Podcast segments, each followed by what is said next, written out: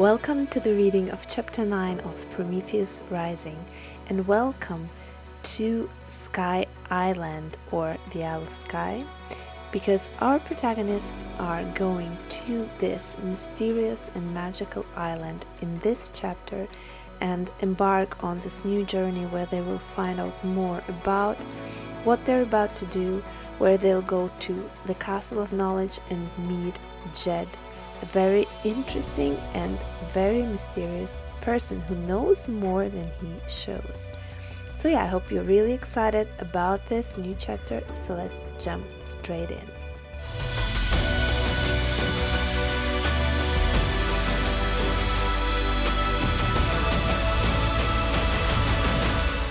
Wake up, Slanagar, wake up. I jumped up in terror, looking around. Easy, Fraser's mighty voice resounded inside my ears. I had fallen asleep in the car. A decision is made.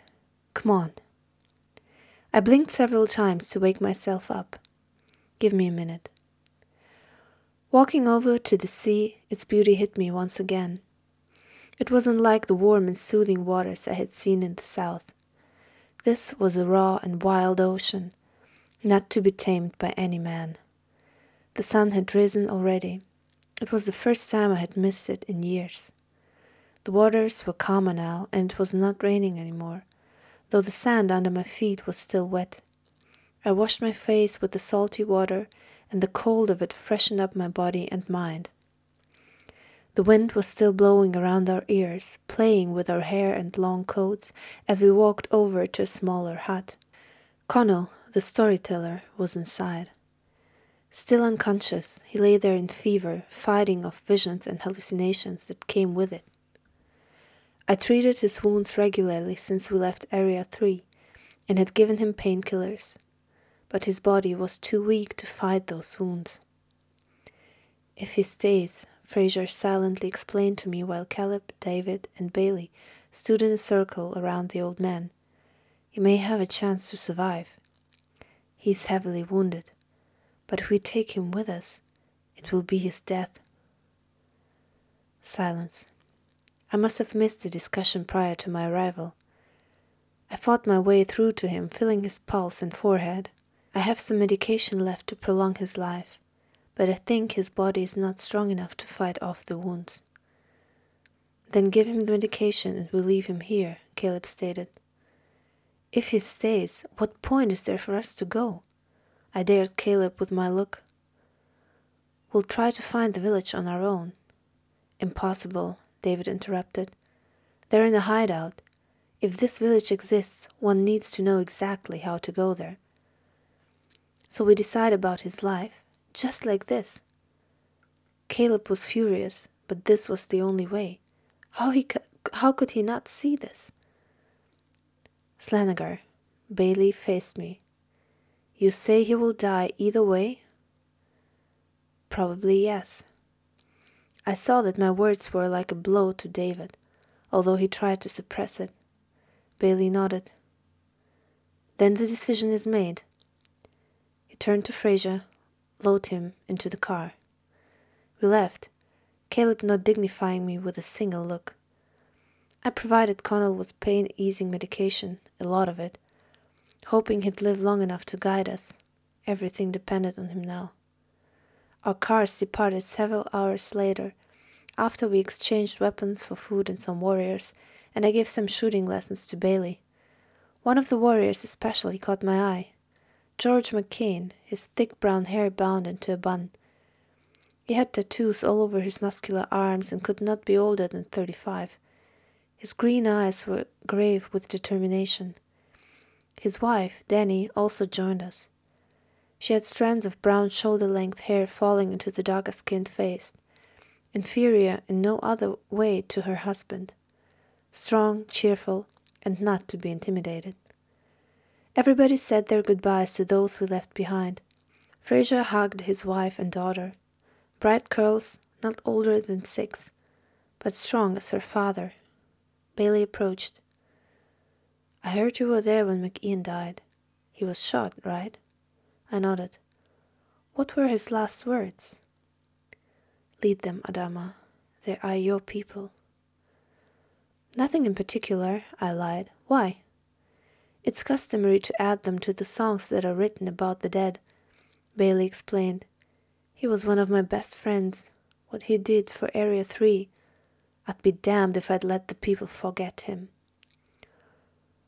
Our convoy departed, hosting 38 men and women in all. McIan's last words rung in my ears.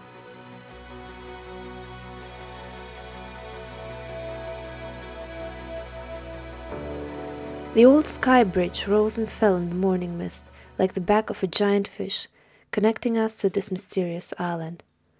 I hoped it was still intact and would hold. There had been a tension in the air throughout the whole ride.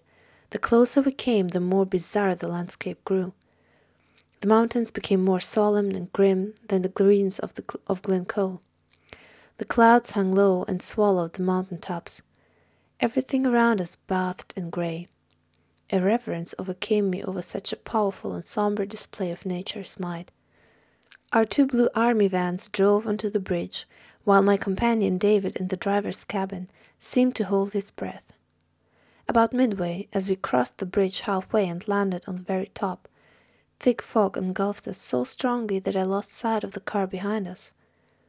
Murmuring rose in the back, and I turned to David, who was sitting in the passenger's seat, eyes wide with fear. What is it about this island? I asked, my foot still on the gas pedal. My grandfather always said that this place is the threshold between this world and the other. Only ghosts, fairies, and monsters live here. Humans never return. This childish belief sounded ridiculous to my logical mind, and I wondered why Connell would spread such tales but the way his, this island greeted us, with a dense fog that even shaded daylight and our companions from us, gave those words some senseless meaning. We drove for several minutes, leaving the bridge behind and further down the road. The fog cleared a little as we continued for about ten or fifteen minutes. David looked in his side mirror, then turned around in a hectic movement, and murmured in fear and panic, They're gone! All of them, they're gone. Like a scared animal, he jumped up and down in his seat, and a look in the side mirror evoked panic inside my gut. I told you this is a cursed island, damn it. Calm down, all right. They probably just stopped waiting for the fog to clear. But David breathed heavier. heavier. I heard voices from behind stop the vehicle. We dismounted from the driver's cabin while the other passengers left the truck. Most of them were from Area 4, including George and Danny McCain. They approached. So, what do we do now? George seemed laid back, and I instantly knew that he was one of the few who did not believe in the scary legends. We continue, I said. This is not a big island. One way or the other, our trucks will cross paths. You are crazy, Slanegar. Danny laughed, cute dimples marking her face then paused to think. Why do they even call you this? I used to be a doctor. I was a pilot, George winked. David ran towards me, eyes wide with panic. My grandfather, he is talking in some kind of dreamy state. He was out of breath. We ran into the truck to find Connell lying there, covered in cold sweat, his eyes neither shut nor open. He needed more medication but I was hesitant to use it all on him. Connell murmured words, and as I closed in, I could make something out, but nothing that would make sense. Connell. My voice was gentle. Can you hear me? No reaction. Here. I pushed David closer to him. He needs to hear a familiar voice. You try it. David asked him several questions, and after a while he seemed to recognize him a little. A smile spread over his face. David, is it you? Yes. He pressed his hand, smiling, and I signaled to go on. We need to know where to find the village of secret knowledge. The village on Skye Island. At the mention of Skye, the old man started to roll around and clenched his eyes and fists, his eyes neither closed nor open. I feared he was having a seizure. Why? Why? he murmured. David was lost, scared at the sudden turn of events. Because uh, we're in Skye and we need to know. Suddenly, Connell opened his eyes wide and watched us with shock. Leave! You need to leave! He fell and closed his eyes again, breathing heavily. Trick you, the fairies, the monsters. He continued to murmur, clearly hallucinating. Listen, old man! I approached him, grabbing him by his clothes, surprised by my own rage. Tell me how we can find it. There was a beat of silence. Finally, Connell whispered in horror. The fairy pools. They'll find you there. With this, he fell to the ground, motionless. I felt his pulse. He was still alive, and while David stayed with him, I hurried to leave the truck. It hurt to see this man so helpless, void of reason or strength. Fairy pools, I shouted. Anyone knows where it is on this goddamned island?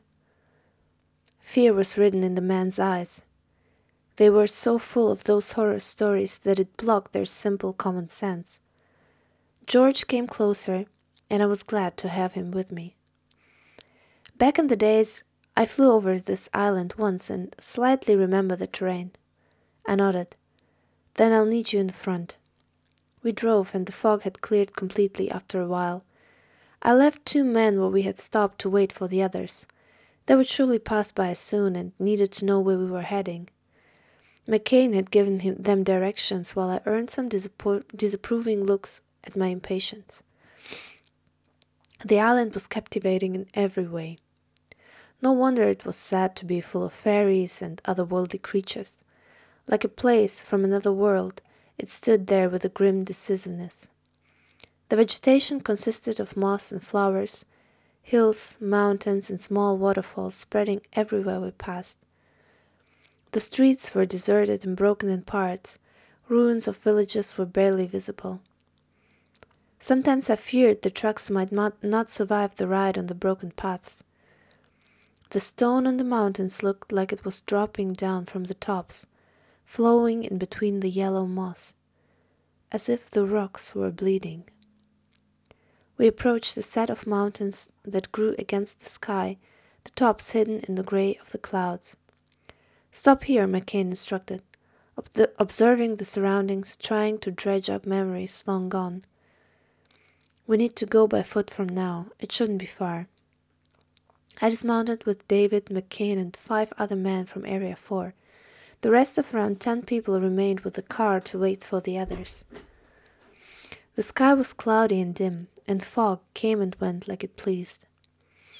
The rough stone grey mountains were enclosed in deep clouds, and the ground was a mixture between wet green and yellow grass, purple flowers and stones that peeked from all around us. The path that was barely visible went steeply down and then up again towards the mountains. We walked on stones and past small streams of waters, but I could hear a mighty waterfall in the distance. The surroundings were shining with desaturated greens and flowed into a fading color, like the ground would at any minute mix with the grey skies above a place in between. I shivered. The mountain we were walking towards had a more prominent peak, a rupture directly in the middle, and stones that looked like countless scars. A broken heart that caused scars all over the body. This is how I felt now. Those mountains reminded me of Area 3, and instantly the terrible images popped inside my head. Samuel, the shot the flames. My breath accelerated, and I had to push those thoughts back, force myself to concentrate. This whole island had a certain atmosphere I could not ignore. Even if I did not believe those fairy tales, something stirred inside of me and became restless. We silently marched for around fifteen minutes through this valley of fading greens and stones when the water we heard from afar emerged. The sound came from two bigger waterfalls falling in unison into a pool of clear blue.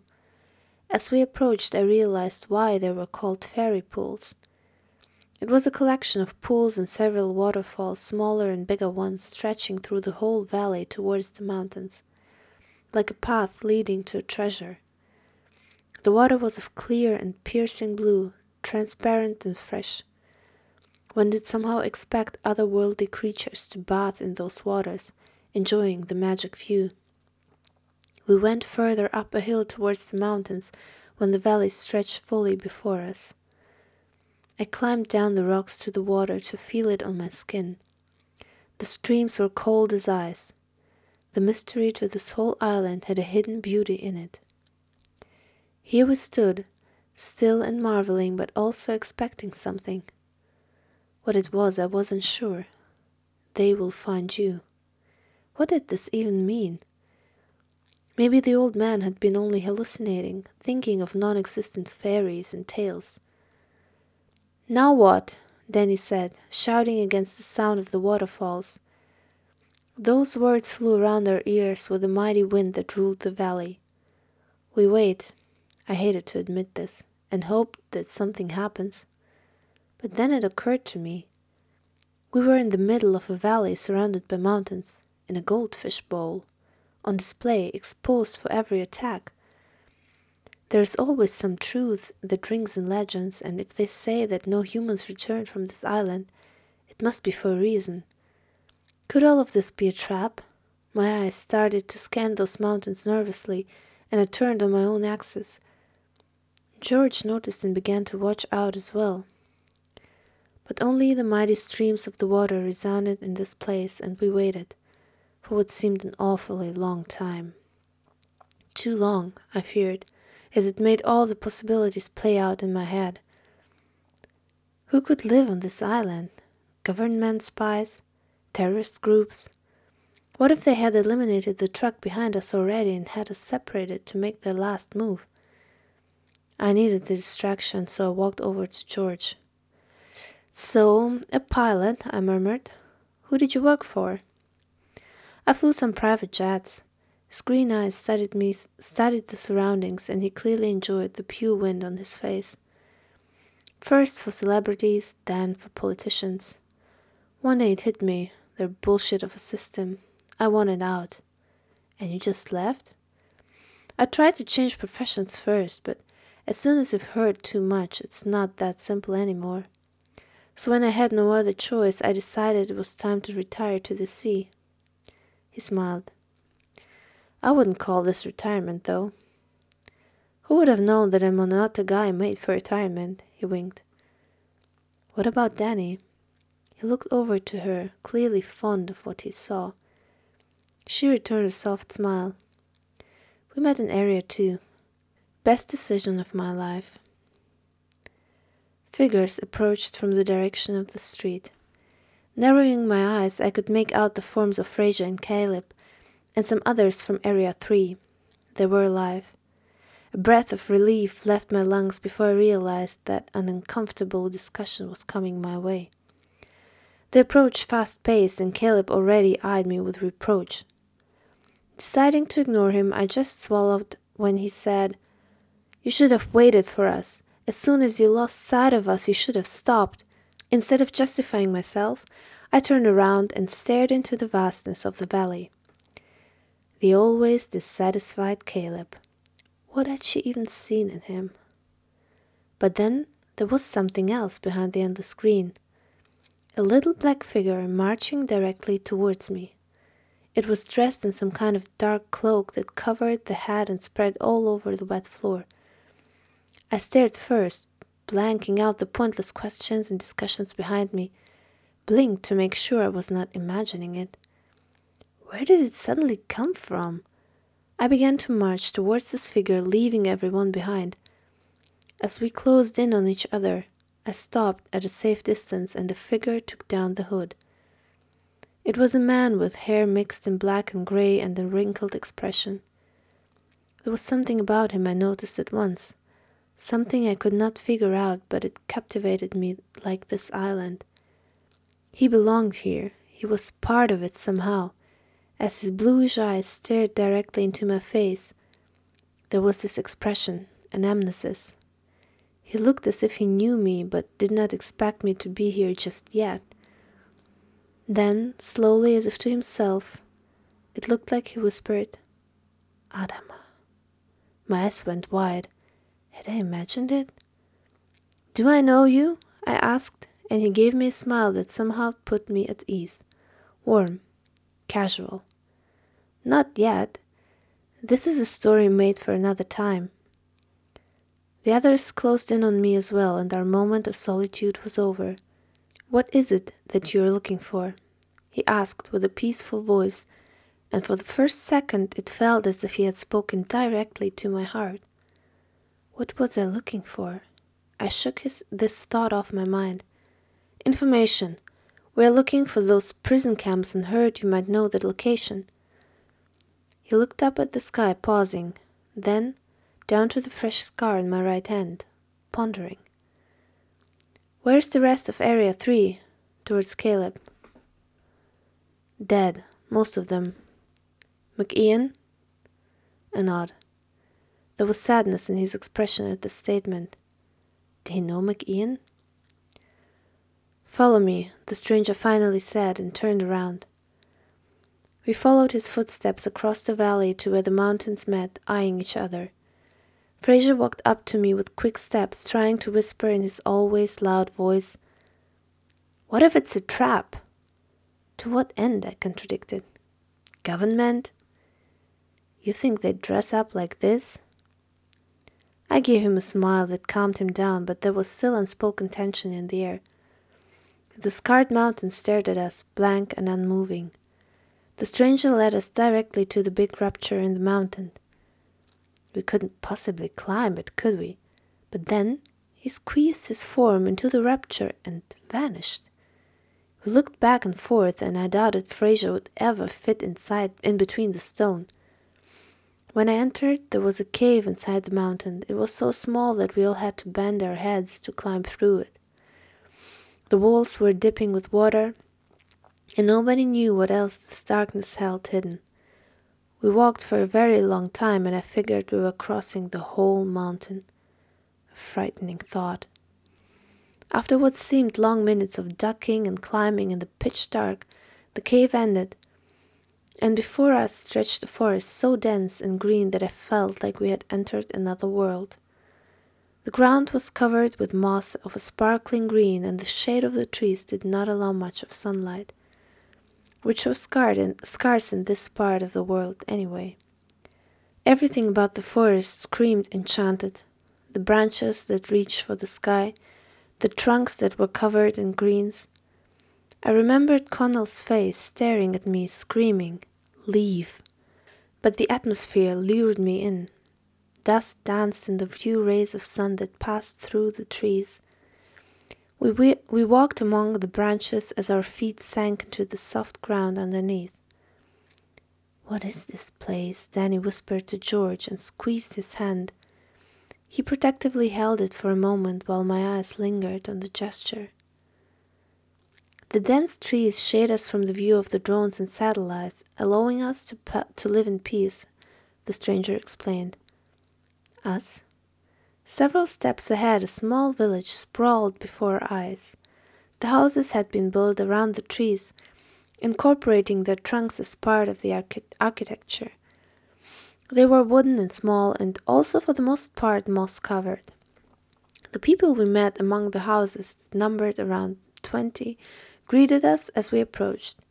Their faces were at ease.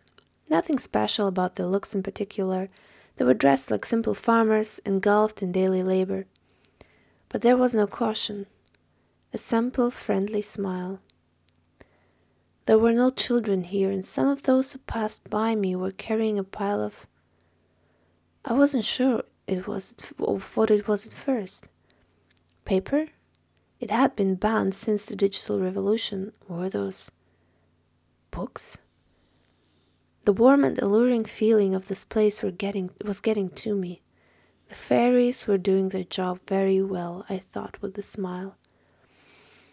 The stranger took his hood down and was talking to some woman, signaling towards us. She smiled and nodded. He approached our group, and suddenly I was aware how we were the only ones unsuitable to this whole setting, standing out in some way. Now, Allow me to introduce myself, he said. My name is Jed McLeod. Welcome to the village of secret knowledge.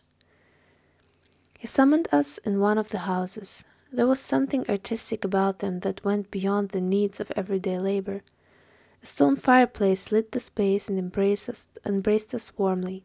Carpets of fur covered the chairs and the floor. Bright daylight flooded the space from the windows.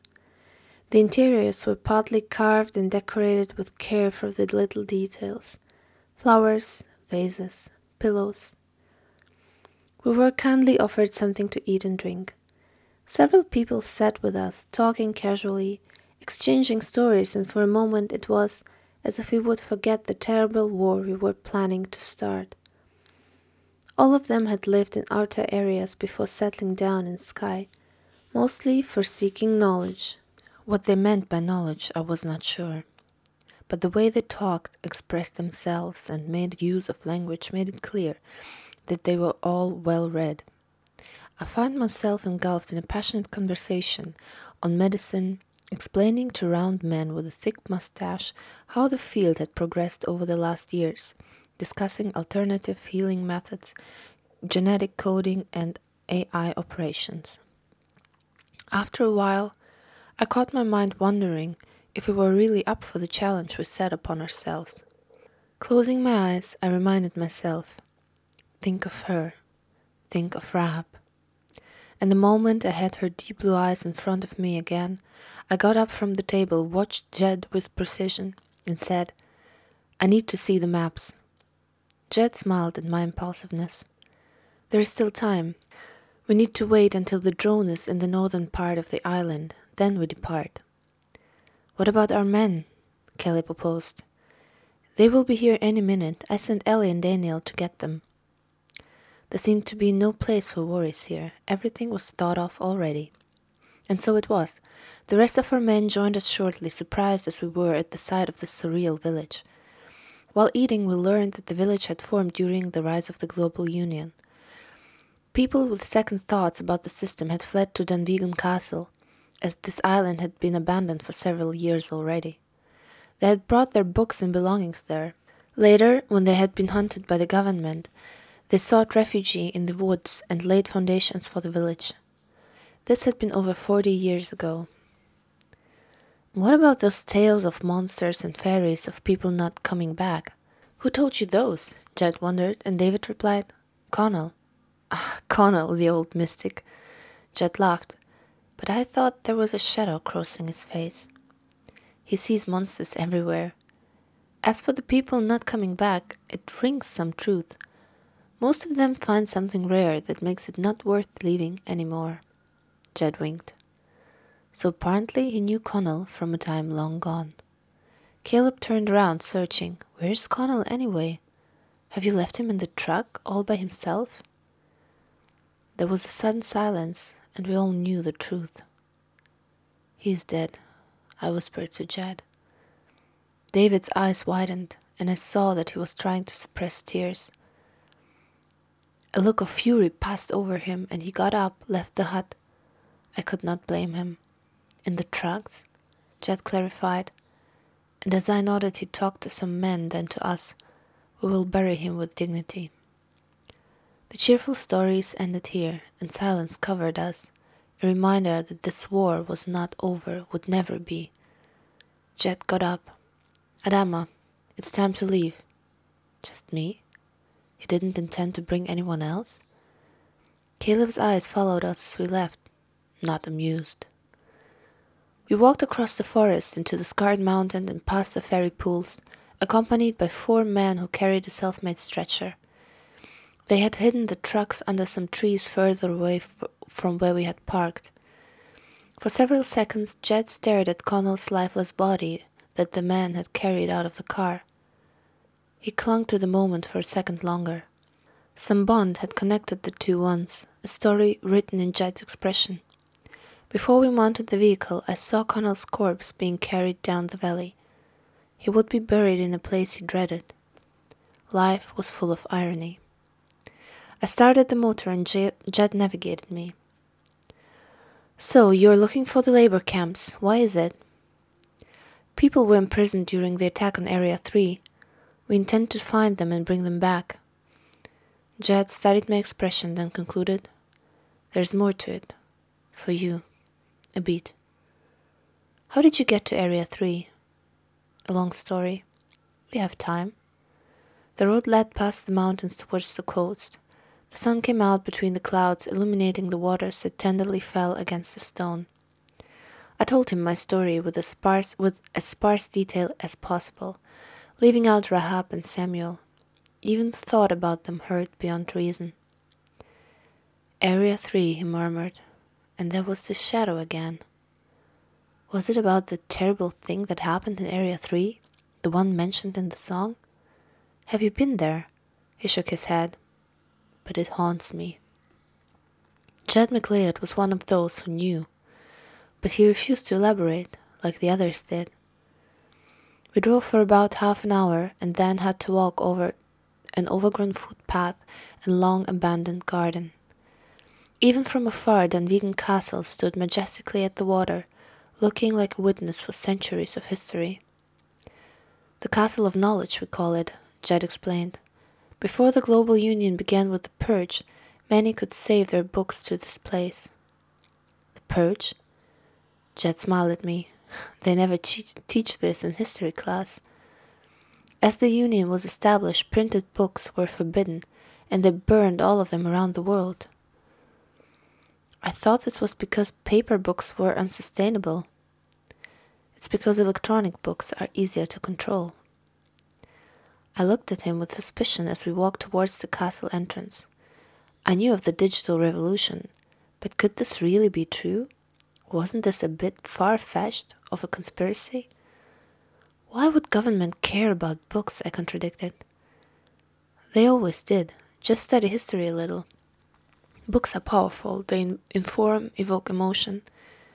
The written word cannot be underestimated, and they know it. With the internet, it makes no difference anyway, all the information is widely accessible. Jed looked around, studying the sun. Then he accelerated his steps. We need to hurry, the drone will be back any minute. We ran then, and as we stood in front of the wooden door twice our size, Jed pulled out a big iron key. Slowly, the door budged open with a squeak. The cold of those dark walls hit me at once a freezing and moist air that my lungs needed to get accustomed to. He quietly shut the door and turned the key. The internet is not as free as you might believe, Jed said, and his voice rang with an echo around the room. As I said, everything electronic is easier to control. It's a blessing in disguise. Light flooded the room carefully through a window above our heads. Before us spread a massive hallway with a set of wooden steps. Several portraits hung at the walls, the faces they displayed covered by dust, or the canvas torn. Most of the spaces where the rest of the painting should be stood empty and only left a stain of the brighter painted wall. The ground was crumbling already, while dirt and dust had taken over the room. We don't have many opportunities to come here. Without a car, it's an eight hour walk, Jed explained. I try to take care of the books once a month, but it's a nightmare to hide from the drone while walking and it's too risky to be exposed. He led me up to the wooden staircase that creaked underneath our steps, towards two wooden doors. Stopping in front of those doors that looked exactly the same, he dared me, smiling. Make a choice. I hesitated, throwing him a questioning look. Do you like riddles? I shook my head. Not really. Well, just pick a door so that you can show me that several doors lead towards the same destination and it doesn't matter. While I spoke with a slightly annoyed expression and opened the right door, a wall was before me. The door led to nowhere. I looked back at Jed's amused expression, then opened the left door to find a staircase that led up. Actually, Jed returned with a raised eyebrow, the door you pick matters a lot. Come. He motioned me to the left towards a massive white door. The right door was just placed there for symmetry, Jed explained, a matter of style and architecture for ancient times. The room we entered was spacious, and all the walls were covered in dark wooden cupboards. It looked like an office from a time past. The window overlooked the beautiful water and the green shore. In the shelves, books over books. Those that did not fit lay piled on the floor. I walked over to them, mesmerized. Paper books were long gone in the cities. If there was a purge, it had been over four decades ago, long before my time. I came closer, opened the dirty glass door, and lifted one of those books, brushing away the layer of dust. It had a picture of hands reaching through sten- stanchions on the cover. To Kill a Mockingbird, Harper Lee, it said. I opened the book and flipped the pages, felt paper on my hands for the first time. I had seen some ancient books in museums, but always behind a thick layer of glass. My hands never touched one. The paper smelled like it had absorbed everything it had been through dirt, perfume, moisture, countless shelves and rooms. I liked the smell, so I soaked it in. Behind me, another sound of creaking. Jed opened a set of doors, and what lay beyond stopped my breath for a short moment. Before I spread another room, even bigger than the previous one, a huge black table stood in the middle. On this table lay more books in piles. But what caused my fascination was the walls. Covered in dark red silk fabric, they were outlined with numbers, sentences, arrows in a black thick pen, and torn apart paper fragments all across the room. The words were a canvas for a huge mind map some evil genius had left behind. A map of what? A chimney of brown marble stood at the back wall, over it an empty space where a portrait belonged, but now more words, numbers, and fragments hung. I walked into the room, looking around in silence. Another riddle, Jed murmured. There was something about this room, I realized, something otherworldly. I longed to stay here all day, study those books, immerse myself into this mind map to solve its riddle. Just sit here and stare, feel the sensation of paper between my fingers. There seemed to be something important inside those walls, something that contained lifetimes of history. What was left of the furniture was but a small witness. But there was no time, so I forced myself to turn away from those inscriptions and focus on my mission. I turned to face Jed again, only then realizing that he was watching me with attention, with a shadow of nemesis crossing his face for a split of a second. He suddenly looked sad. I need the maps, I said. He stared at me for two seconds longer, not answering. Maybe he had been hoping he could keep me busy here for a while, intrigue me. Follow me, he said, and walked me through the corridor of crumbling dark blue walls to the right side of the castle. In this room the windows were broken and grey with dust. A white marble chimney stood at the far wall with a massive mirror above, a green baroque couch, covered with layers of dirt. A table with white and red chess figures stood at the window, the figures looking like they were abandoned in the middle of a match. As Jed passed this table, he gently nudged one of those figures into another position, engulfed in a memory. There was history inside those walls, history that involved him in some way. We walked over to an old wooden table where Jed opened a drawer and took out a set of rolled white paper putting it on the desk. There were at least several dozen maps inside that revealed locations of the planned labor camps. Whether they had actually been constructed on those exact spots and if they were still located there wasn't certain. I spread the maps across the table. There were countless marks all around the globe of where the camps had been intended. So many camps markings and drawings all over the world planned in those parts of the outer areas that were rather deserted and uninhabited, like the tundra, Greenland, deserts, former national parks, mountains. After several minutes, we found a map of the British Isles. It showed four maps in this part of the world alone two in Scotland, one in Wales, and one in Ireland. My hands trembled. Could this be true? Could those camps really exist? hidden from the face of humanity, a governmental whim. I turned to Jed, dumbstruck. Is this real? I believe so. His voice was dim, and the reality of the possibility settled over me. If this was true, it was not only Manasseh who had represented this evil all along in my head. No, it was really them, as Rahab had put it. It was the whole worldwide government. A chill ran down my spine. I should have listened to her. I should have stayed.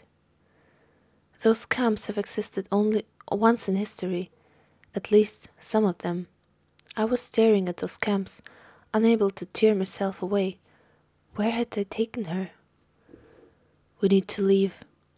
I still stared, but in my peripheral vision, Jed did not move, not even flinched. So I looked up, catching his stare that was directed at me. I had this feeling before you came. A fire is rising. His eyes were unmoving, but there is one thing you should know.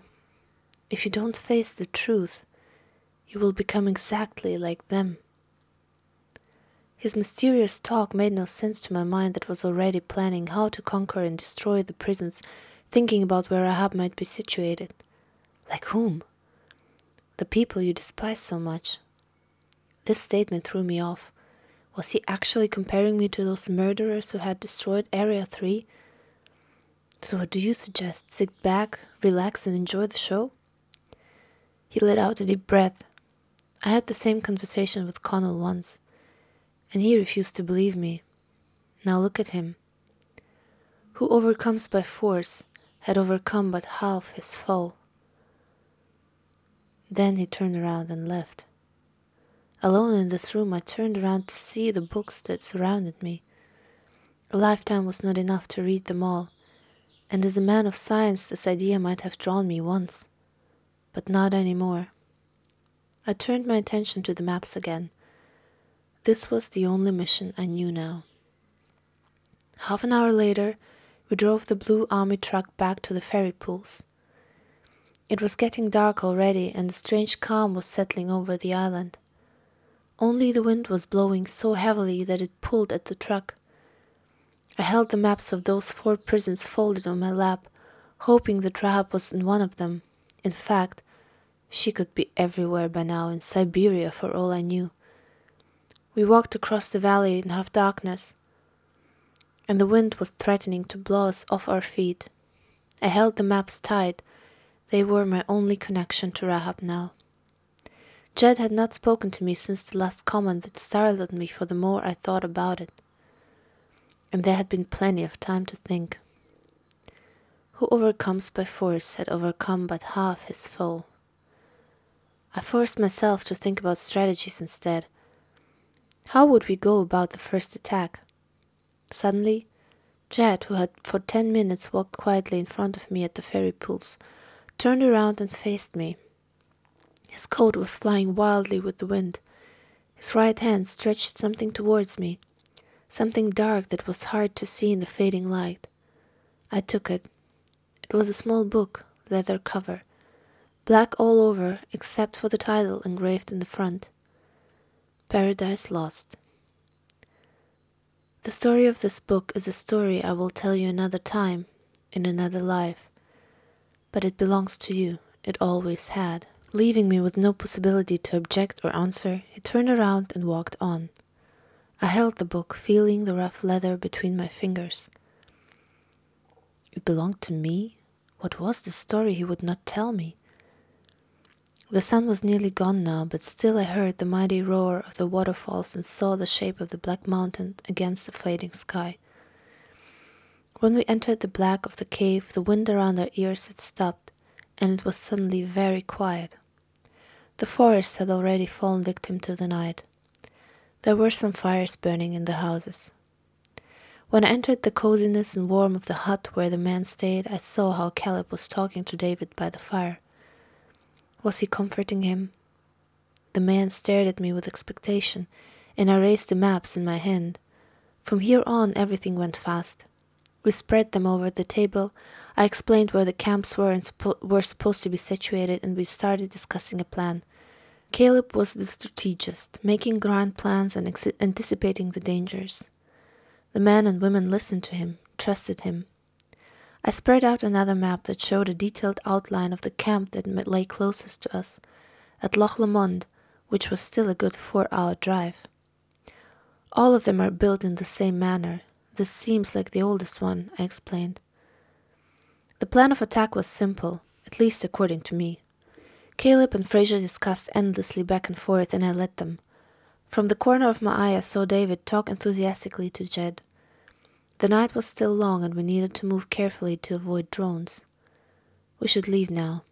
A stare from the men. The darkness will cover your tracks, Jed explained from behind, staring at the fire. As all slowly nodded, he shifted his eyes on me, daring me. A fire is rising. When we left the hut, the night had enveloped the Skye hills completely, and although several stars had made it through the thick clouds, they were not enough to light our paths. Jed had given us two torches for orientation, and we carefully left through the gateway of the narrow cave into the pitch black of the night. I've decided to stay here, David announced as we bid our last goodbyes. This village suited him the knowledge, poetry, and peace. I envied him a little. But as the two blue trucks stood there, unmoving, suddenly this island, this village, all of it, seemed like a dream. We loaded them with more food and supplies graciously provided by the Skye inhabitants. The engine started quietly, heading directly towards one of the scariest places on earth to the beginning of a war against an enemy far superior. But I was not afraid. I stared at the leather book Jed had given me. Paradise Lost. My book? The strange title looked back at me.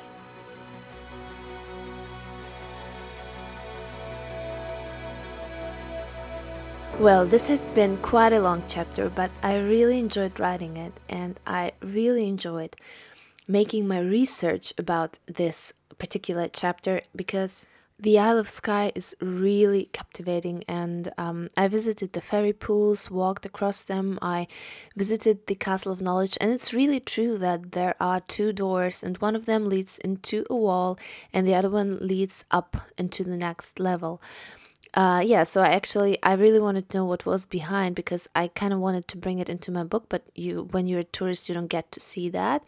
But I asked some people who were there, and I enjoyed doing my research, enjoyed looking at those rooms, enjoyed driving all across the Isle of Skye because it's really really captivating and interesting. The fairy pools. Um, yeah, so full disclosure, of course, there is no village behind the mountain. There is no entrance into the mountain this is something I made up, um, but there's really like when you when you look, I looked up at Google Maps. When you look from above, um, you can see that there is like a dense forest behind that mountain. So, yeah, this is what kind of gave me that idea that actually there could be something interesting behind that mountain, a village that is hidden from the eyes of the drones because the forest was really so dense that when you look from above from the satellite, you cannot see what's in there. Um, yeah, so I really enjoyed this chapter. You know, I'm a big lover of books and I love bringing in this whole thing about books, about knowledge, about this um, this particular village, and also there's more about it in uh, my prequel, uh, Shanaki's Tale, because there we see where Connell's came from, what this Connell, the storyteller, came from, where what the study is that we see, this whole mind map on a wall in the Castle of Knowledge, and everything that's behind it. So if you want to read it, it's free. You can download it for free on my website dfwink.com. Just download it as an ebook for free and start reading because it's a really interesting uh, story that goes before Prometheus Rising. Um, yeah, I hope you enjoyed this particular chapter, and I'll see you next week on chapter 10.